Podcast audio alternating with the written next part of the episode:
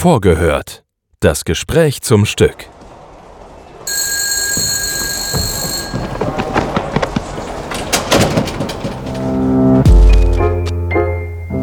Einen wunderschönen guten Tag, meine sehr verehrten Damen und Herren.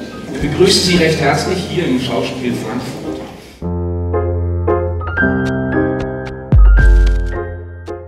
Herzlich willkommen zu Vorgehört.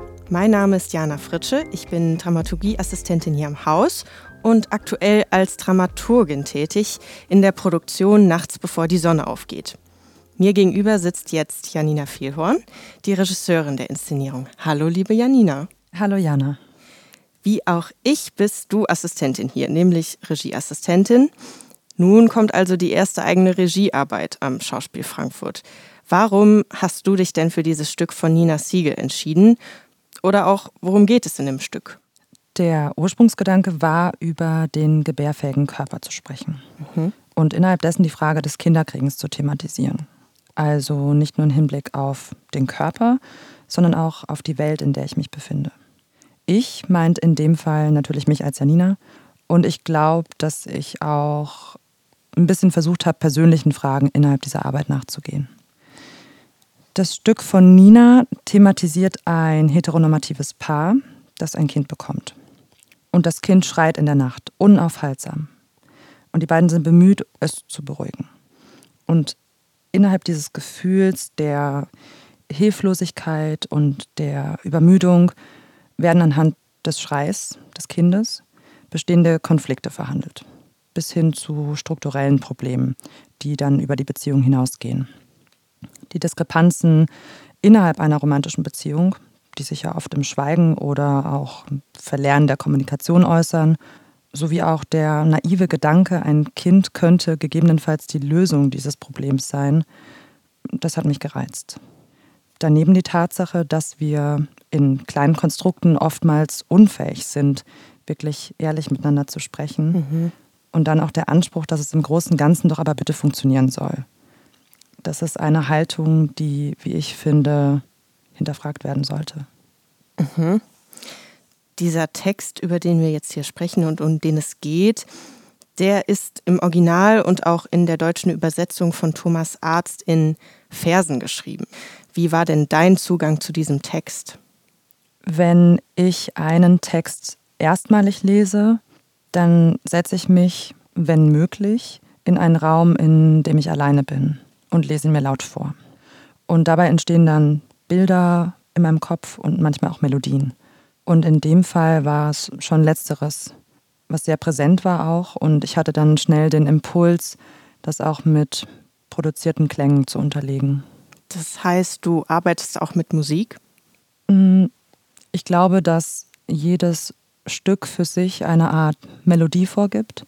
Mhm. Und manchmal ist die Melodie aus der Setzung des Textes zu entnehmen. Und das haben wir in dem Stück explizit versucht. Bei der Autorin haben die beiden Figuren keine Eigennamen, sondern heißen einfach nur Mann und Frau. Würdest du denn sagen, dass auf der Bühne Stereotype stehen? Oder allgemeiner, welche Figuren sind das denn eigentlich? Naja, ich würde behaupten, dass wir uns da in einem absolut binären Kosmos befinden, auch wenn die weiblich gelesene Protagonistin ihre Rolle als Frau innerhalb der Gesellschaft und auch innerhalb der Beziehung deutlich hinterfragt und auch anteilig in Frage stellt. Dennoch sehen wir ein, wie ich finde, schon klischeehaftes Bild einer heteronormativen Paarbeziehung und so würde ich die Figuren auch beschreiben.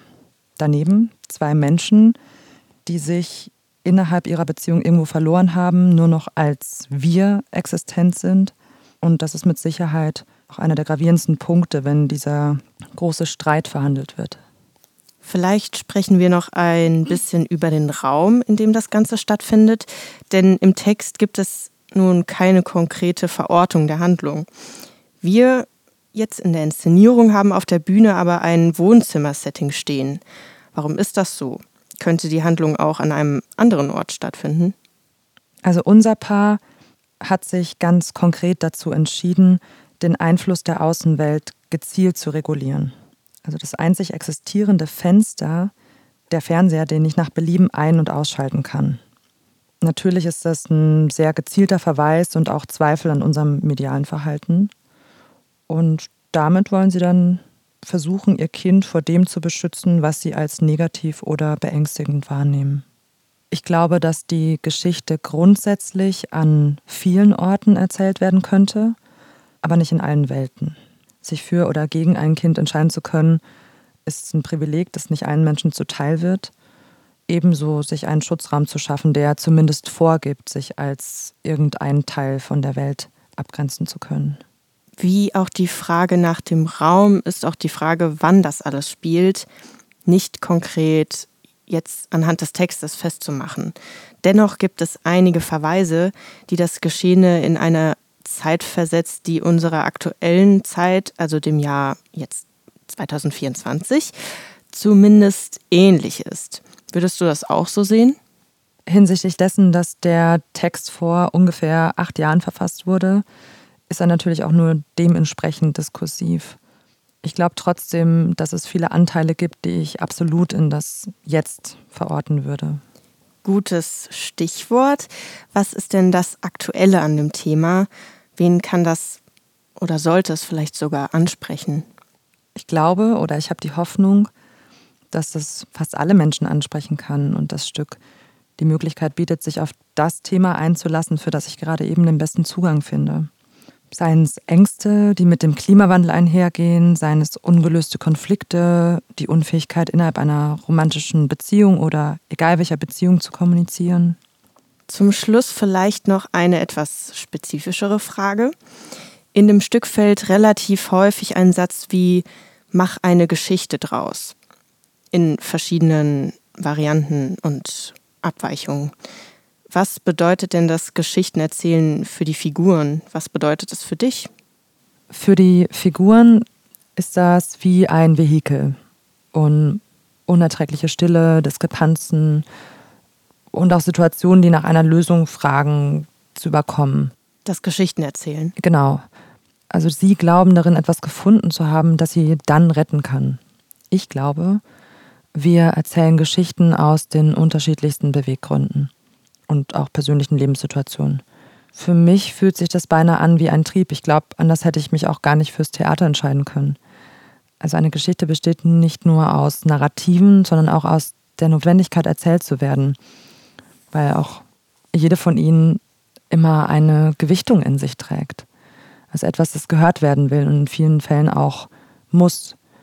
Und ich habe auch jetzt in dieser Position das Glück, dass mir zugehört wird beim Geschichtenerzählen und dass ich deshalb auch glaube, dass ich innerhalb der Regiefunktion auch die Aufgabe sehe, Geschichten zu erzählen, die vielleicht kein Gehör finden, insofern die Personen das auch wollen. Vielen Dank, dass du dir die Zeit mit mir genommen hast, über das Stück und auch deine Inszenierung zu sprechen dann wünsche ich jetzt allen HörerInnen, die sich ab dem 21.01. die Inszenierung in der Box des Schauspiel Frankfurts anschauen werden, einen guten Abend und auch alle, die sich das da nicht anschauen werden. Ähm, aber dir, Janina, erstmal noch gute Proben. Schauen wir mal, was wird. Was wird. Das war vorgehört. Das Gespräch zum Stück.